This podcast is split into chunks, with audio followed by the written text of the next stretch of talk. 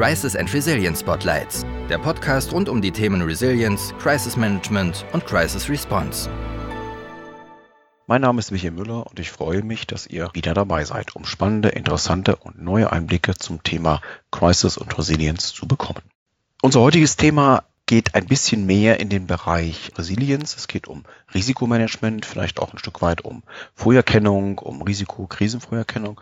Und ich freue mich sehr, dass ich heute unseren Experten dazu, den Dr. Timo Schmidt, begrüßen darf und der die Zeit gefunden hat, in all der Covid-Zeit und den Risiken, die auf uns einprasseln, sich die Zeit zu nehmen, um uns im Podcast ein bisschen mehr an seiner Erfahrung teilhaben zu lassen und auch das eine oder andere, ich sag mal, spannende Thema vielleicht aus dem Nähkästchen zum Besten zu geben, um uns in das Thema ein bisschen einzuführen. Timo, vielen Dank nochmal und ja, ich würde dich bitten, dass du dich kurz vorstellst und vielleicht auch beschreibst, was dich eigentlich so am Thema Risiko, Risikomanagement fasziniert. Ja, herzlich willkommen. Vielen Dank, Michael, für die Einladung zum Podcast. Ich freue mich sehr, heute hier sprechen zu dürfen zu dem Thema Risikomanagement, Risikoverkennungssystem und eben den Link zu Crisis Management. Kurz zu meiner Person. Timo Schmidt, ich bin Director bei Deloitte im Bereich Risk Advisory und verantworte das Thema Enterprise Risk Management. Das heißt, die Gestaltung, die Implementierung, die Umsetzung von Risikomanagementsystemen, aber eben auch die Weiterentwicklung und auch das Eintauchen in besondere Risiken, also auch die Sonderanalyse von Einzelrisiken beispielsweise und auch die Integration in die Unternehmenssteuerungssysteme. Was begeistert mich an dem Thema Risikomanagement? Mich begeistert die große Bandbreite. Risikomanagement, das ist eben fachübergreifend oder bereichsübergreifend.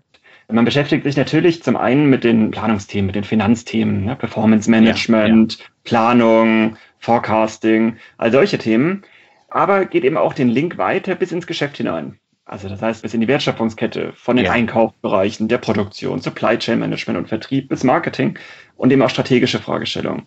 Und diese Bandbreite, das ist das, was mich wirklich begeistert, auch an dem Thema Risikomanagement und das mir auch in den letzten Jahren sehr, sehr viel Freude bereitet hat da kann ich nur sagen, ich bin wirklich gespannt auf deine Einblicke heute. Und was mich immer sehr stark beschäftigt, auch in der täglichen Arbeit, ist die Schnittstelle gerade aus dem Thema Krisenmanagement oder auch Response heraus in Richtung Risikomanagement hinein. Denn zum einen haben wir, darauf werden wir gleich noch kommen, natürlich verschiedene gesetzliche Anforderungen zum Thema Risikomanagement. Auf der anderen Seite soll es ja auch und insbesondere dazu dienen, mögliche, ich sag mal, schädigende Ereignisse frühzeitig zu erkennen, aber auf der anderen Seite natürlich auch dafür zu sorgen, auch da kann man hingehend ja Risikomanagement implementieren bzw. interpretieren, dass Chancen auch erkannt werden und entsprechend auch nutzbar sind. Nichtsdestotrotz, Risikomanagement ist seit vielen Jahren ein, ja, eigentlich eine etablierte Management-Thematik, die in Unternehmen eingeführt ist, wo es entsprechende Rollen, Verantwortung, Governance, Modelle gibt und wo wir ins Spiel kommen, ich sag mal, diese, diese Schnittstelle Richtung Krisenmanagement Response ist ja entweder, wenn eines der Risiken, die quasi beobachtet werden, schlagend wird oder wenn ein Ereignis eintritt, was vielleicht auf der Risikolandkarte noch gar nicht verzeichnet war. Und spätestens dann brauchen wir einen Link aus dem Risikomanagement in die Response hinein, um letztendlich auch in der Lage zu sein, mögliche Folgeschäden dann abzuwenden und die Situation zu bewältigen. Timo, aus deiner Sicht, was sind denn im Moment so die aktuellen gesetzlichen Anforderungen an das Thema Risikomanagement? Und gibt es vielleicht über Gesetze hinaus noch einen Link auch Richtung gesellschaftliche Anforderungen, die vielleicht noch nicht in Regulatorik formuliert sind? Mhm. Ja, also gesetzliche Anforderungen an das Thema Risikomanagement, Risikofrüherkennungssystem, da gibt es natürlich einige. Das, ähm, ich sag mal, das, was so ein bisschen das Thema mit begründet hat, zumindest von der Regulatorik in Deutschland, sicherlich das Contract, das ist Gesetz zur Kontrolle und Transparenz im Unternehmensbereich. Mhm. Das ist eingeführt worden so vor ungefähr 20 Jahren, auch als Folge übrigens äh, einer großen Krisensituation und äh, das verpflichtet den Vorstand dazu, ein Risikofrüherkennungssystem zu etablieren. Ja, ja. Das ist, äh, das ist sicherlich eine der ganz bedeutenden Regelungen im Aktiengesetz. Das heißt, jede Aktiengesellschaft ist verpflichtet, dieses Risikofrüherkennungssystem zu etablieren. Es betrifft aber auch darüber hinaus andere Gesellschaftsformen. Der Gesetzgeber hat damals äh, formuliert in der Begründung, dass es eine, auch eine sogenannte Ausstrahlungswirkung gibt, rechtsformübergreifend. Das heißt, auch die großen GmbHs beispielsweise sind auch davon okay. betroffen. Das heißt also auch der Mittelstand muss letztendlich mit den gesetzlichen Vorgaben arbeiten und ein entsprechendes System eben implementieren. Das ist richtig, auch der Mittelstand. Und gerade für den Mittelstand wurde auch die gesetzliche Regulierung nochmal verschärft, gerade in diesem Jahr. Okay. Denn, äh, seit Anfang des Jahres ist das sogenannte Starruck in Kraft getreten. Das ist ein Gesetz, das sich insbesondere auch mit dem Thema der Krisenfrüherkennung Ja. beschäftigt. Und hier wurde ganz explizit auch für die mittelständischen Unternehmen, also eben auch für die GmbHs, ein Gesetz erlassen, wonach auch diese Gesellschaften ein Krisenfrüherkennungssystem etablieren müssen, im Prinzip analog zu den Anforderungen einer Aktiengesellschaft, entsprechende Risikofrüherkennungssysteme.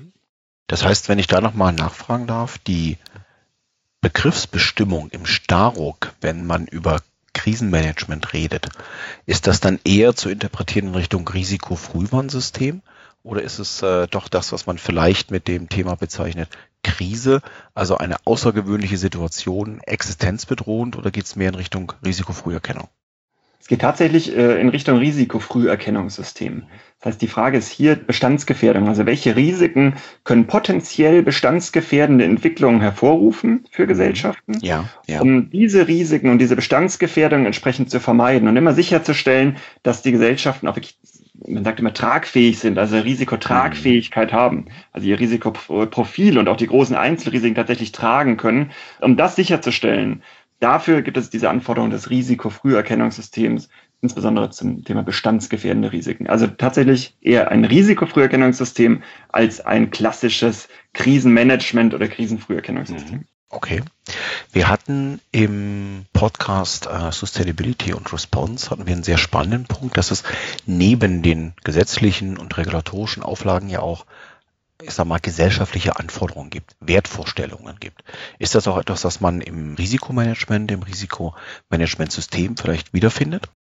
Auf jeden Fall. Also gerade die Sustainability-Risiken, sei es jetzt Umweltthemen, soziale Themen, Ja. ähm, äh, regulatorische Themen, all das äh, nimmt immer mehr, mehr Raum eigentlich ein im Risikomanagement und wird immer stärker auch in diese Systeme hineingebracht. Also auch Fragestellungen, was bedeutet das jetzt Sustainability-Risiken beispielsweise auch für die Strategie, für die Strategie in fünf oder zehn Jahren? Wie stelle ich Ja. mich entsprechend auf, auch unter der Berücksichtigung dieser sogenannten ESG-Risiken?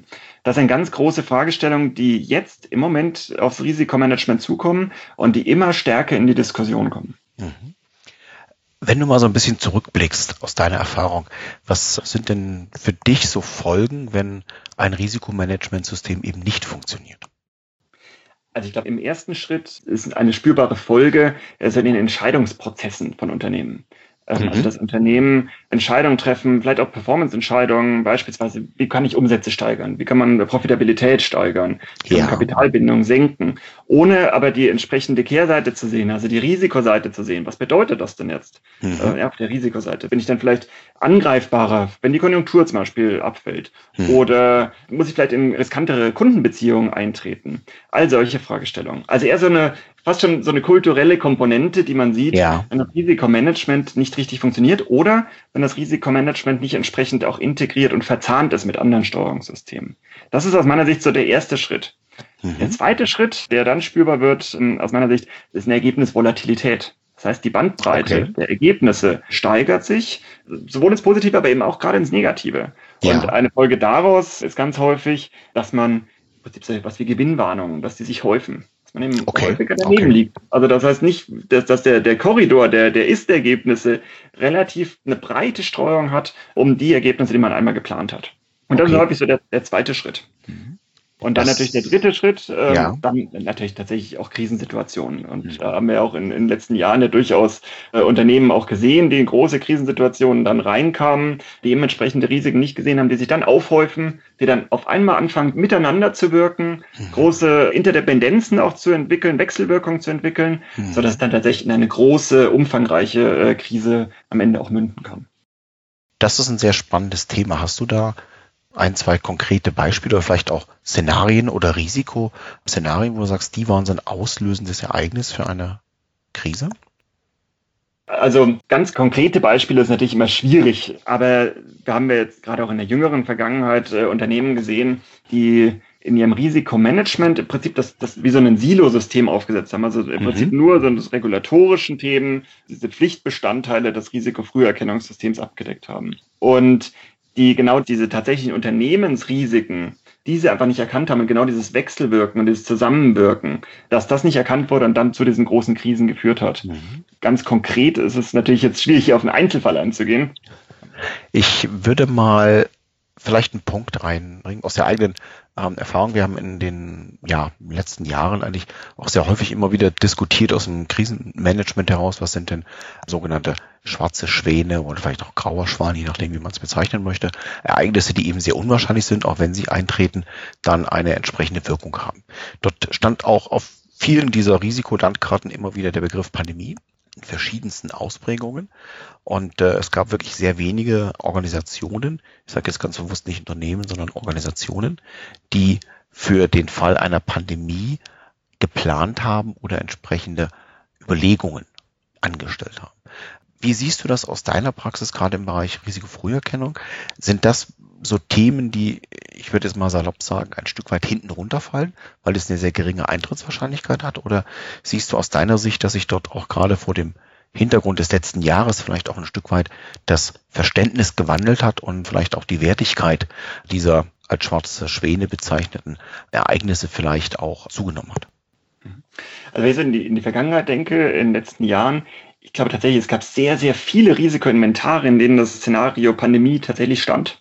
Ja, ähm, ja. Ne? Also das heißt, es war durchaus so ein, ein latentes Risiko, das auch gesehen wurde von Unternehmen. Hm. Aber wie du es gerade gesagt hast, dieses Risiko ist ganz häufig hinten übergefallen. Ganz hm. geringe Wahrscheinlichkeit, vielleicht auch teilweise ein bisschen zu gering eingeschätzt und dementsprechend aber der Fokus gar nicht auf diesen Themen, wo man gesagt hat, die sind so abstrakt äh, und in der Breite wird uns dieses Thema schon nicht treffen. Ja, vielleicht hm. auch ein bisschen Blauäugigkeit an dieser Stelle, einfach da nicht so hinzuschauen, sondern äh, auf die Themen, die eben hohe Wahrscheinlichkeit haben.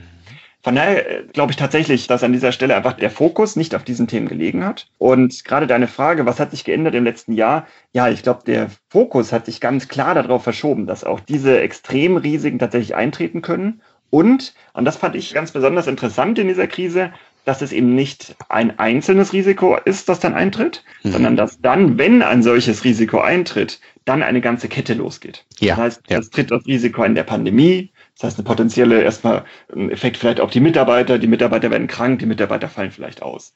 Der nächste Effekt dann aber auf die Supply Chain. Ja. ja es gibt es keine, keine Lieferungen mehr aus Fernost die Container bleiben in den Häfen stehen und die Waren kommen nicht mehr nach Europa beispielsweise. Ja. Und dann der nächste Schritt Richtung Kunden. Und ich glaube, das wird uns jetzt vielleicht auch noch bevorstehen. Ja?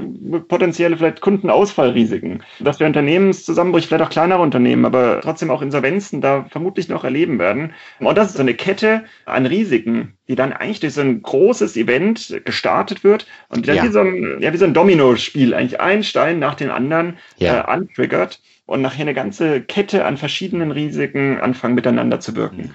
Und das, das finde ich ganz besonders interessant. Es war, denke ich, sehr, sehr lehrreich in dem letzten Jahr, was man da beobachten konnte. Ich glaube, dass da tatsächlich auch die, die Wahrnehmung der Unternehmen deutlich geschärft wurde an der Stelle. Ja.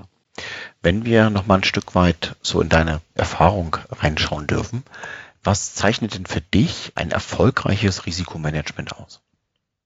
Ich glaube, ganz besonders wichtig sind zwei Aspekte. Das eine ist der kulturelle Aspekt. Also okay. tatsächlich mhm. Mitarbeiter mitnehmen, ja, Mitarbeiter ja. überzeugen. Wir müssen auch in Risiken denken. Man darf auch in Risiken denken und man darf auch Risiken haben.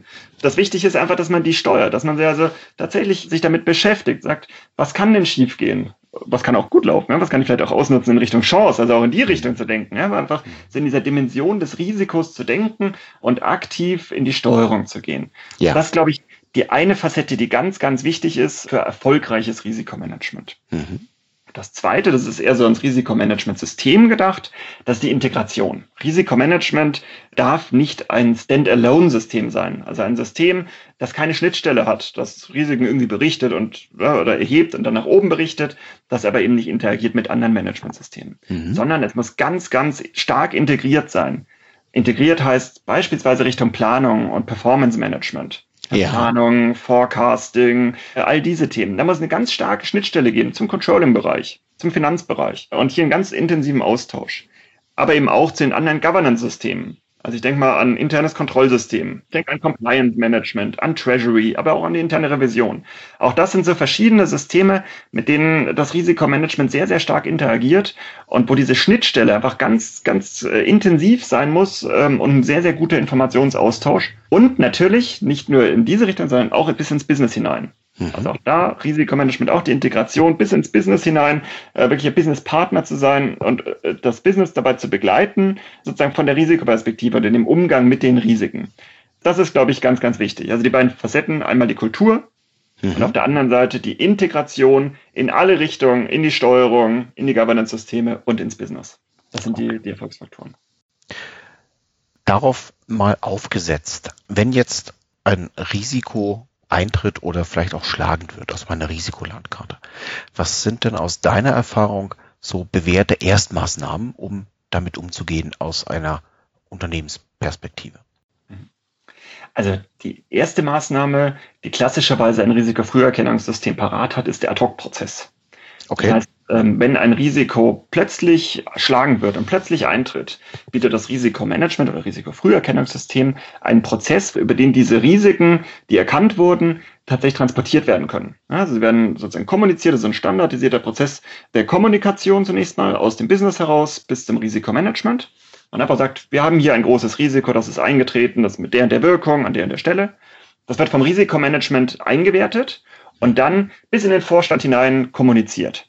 Das heißt, eine sehr, sehr schnelle Kommunikation von der Stelle, wo dieses Risiko aufgetreten oder erkannt wurde, mhm. bis hinein an die Stelle, wo dann tatsächlich entschieden werden kann und schnell initiiert werden kann, Gegenmaßnahmen, Reaktionen, weiterführende Aktionen. Mhm. Das, das ist, glaube ich, so der erste Schritt, den ein Risikofrüherkennungssystem an dieser Stelle bieten kann, dieser standardisierte Ad-Hoc-Prozess. Mhm. Das nächste ist natürlich die ganze Erfahrung äh, hinsichtlich der Bewertung. Also Risikomanagement ja. ist im Prinzip ein professionalisierter Bereich, der sich mit der Risikobewertung auch auseinandersetzt, der also auch Vergleichsmaßstäbe hat und das auch mit einschätzen kann und zumindest unterstützen kann bei der Einschätzung. Ist es wirklich ein relevantes Thema? Hatten wir so ein Thema vielleicht schon mal aus einem anderen Teil des Unternehmens? Einfach so eine Vergleichbarkeit nochmal herzustellen und auch vielleicht mit ist mal so, so Lessons learned auf der Seite zu stehen, zu sagen, was können wir denn jetzt machen? Welche Alternativen haben wir? Wie können wir darauf wirklich reagieren? Ja. Das, das sind, würde ich sagen, die beiden äh, Erstmaßnahmen, die das Risikomanagement sehr, sehr schnell bereitstellen kann.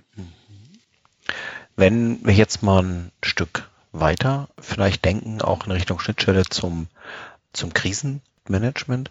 Wie ist denn deine Erfahrung? Wann wird das Ganze rechtzeitig dann eskaliert oder eine besondere Organisationsform geschaffen? Oder ist häufig der Prozess, weil es ja insbesondere betont, wie wichtig diese Informationsweitergabe, ich würde es mal sagen, auch die Eskalation von bestimmten Ereignissen ist? Oder ist das teilweise noch etwas, wo der Informationsfluss positiv ausgedrückt verbesserungswürdig ist?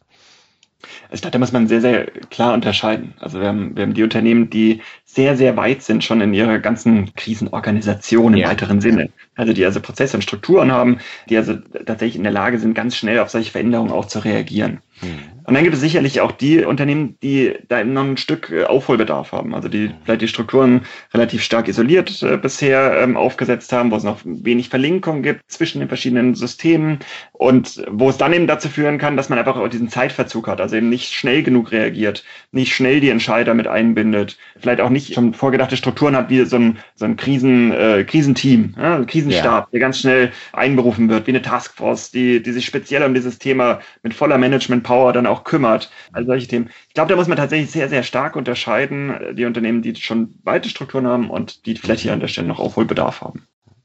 Was ich halt häufig sehe, was wir auch gerade im Podcast Cyber Incident Response äh, sehr stark auch betont haben, auch vom Ralf Noll nochmal wirklich unterstrichen wurde, ist die Wichtigkeit der internen Kommunikation, wenn so ein Ereignis eintritt. Zum einen, dass natürlich die Mitarbeiter, sofern sie davon betroffen sind, informiert werden, dass sie also wissen, was ist eigentlich passiert. Und zum anderen, und das sehe ich halt aus dem Bereich Krisenmanagement als ein ganz entscheidender Faktor, dass man auch in einen Punkt kommt, wo man nach außen kommuniziert. Das impliziert nicht, jetzt alles sofort nach außen zu bringen, sondern dass man bewusst auf Stakeholder zugeht, auch extern vom Unternehmen und sie über die Situation informiert, gerade wenn eben zum Beispiel bestimmte Lieferungen vielleicht nicht pünktlich eingehalten werden können. Auch das ist ja ein Thema, dass man durch Kommunikation letztendlich die Vertrauensbasis sowohl intern als auch extern nach außen stärkt, sichert und äh, vielleicht sogar ein Stück ausbaut, weil auch das ist ein, aus meiner Erfahrung ein sehr, sehr wichtiger Faktor, dass eben auch verlässliche Kommunikation und verlässliches Einschätzen von Risiken und der Auswirkungen auch dazu beiträgt, dass eine Geschäftsbeziehung eben auch nachhaltig gestärkt werden kann. Ich glaube, das ist ein ganz, ganz wichtiger Punkt. Also ich, ich glaube, dieses Heft des Handelns, das muss eben beim Unternehmen liegen. Ja. Ähm, das heißt, eben, wie du sagst, sowohl in der internen Kommunikation gewisse Transparenz zu schaffen. Äh, ich glaube, gerade wenn da fehlende Transparenz vorherrscht in Unternehmen, in, solchen Krisensituationen, ist eben sehr, sehr schnell, dass dann so eine, so eine Kommunikation äh, entsteht, so ein, so ein Rauschen in der Organisation. Jeder weiß ein bisschen was und dann wird, wie sagen wir, dieser, dieser Flurfunk dann darüber kommuniziert und dann verliert an der Stelle schon das Unternehmen so ein bisschen das Heft des Handels äh, aus der Hand. Ja, ja. Ähm, und das ist ganz, ganz schwierig. Und das trifft genauso auf die externe Kommunikation. Gerade auch so in Zeiten von Social Media. Ja, ja. Wo einfach sehr schnell auch äh, Informationen, auch Fehlinformationen auch nur so, so Halbwahrheiten auch in Umlauf kommen, hm. die man dann ganz schwer auch wieder eingefangen bekommt. Richtig. Es ist wichtig, in so eine externe Kommunikation schnell strukturiert reinzugehen. Wie du sagst, Michael, auch nicht alle Informationen preiszugeben. Das heißt es nicht. Aber die Kommunikation tatsächlich so zu kanalisieren und zu steuern ähm, und klar zu sagen, welche Informationen möchte ich jetzt eigentlich auch bereitstellen und die sind dann eben auch verlässlich und äh, so kann ich eben die ganze Kommunikation und die öffentliche Wahrnehmung auf dieses Thema entsprechend steuern und äh, in die Richtung lenken, ähm, wie ich sie gerne auch haben möchte als Unternehmen. Ja, das ist ein sehr, sehr spannender Satz, den du da gerade formuliert hast, die so ein bisschen die Wahrnehmung, die man vom Unternehmen oder von der Organisation hat, vielleicht versuchen zu lenken und zu beeinflussen. Ich möchte an der Stelle gerne mal so ein paar Punkte für mich zusammenfassen, was ich so als Kernelemente mitgenommen habe. Du hattest am Anfang betont, wie wichtig eigentlich die Risikokultur im Unternehmen ist. Das heißt, das Mitnehmen von Mitarbeitern. Ein zweiter Punkt ist die Verzahnung. Das heißt, dass das Thema Risikomanagement, ich sag mal, nicht als isolierte Managementdisziplin betrachtet wird, sondern dass es Schnittstellen gibt zu anderen Managementsystemen, du hattest Compliance genannt, Krisenmanagement, vielleicht auch Datenschutz etc., dass ein Informationsaustausch erfolgt und dass auch die Personen oder relevanten handelnden Personen in einer Organisation auch frühzeitig über das mögliche Eintreten von Risiken oder vielleicht das Schlagenwerden von Risiken auch informiert sind, sodass überhaupt eine Organisation in der Lage ist, schnellstmöglich zu reagieren. Du hattest noch einen Punkt angesprochen, den fand ich sehr spannend, das Risikofrüherkennungssystem.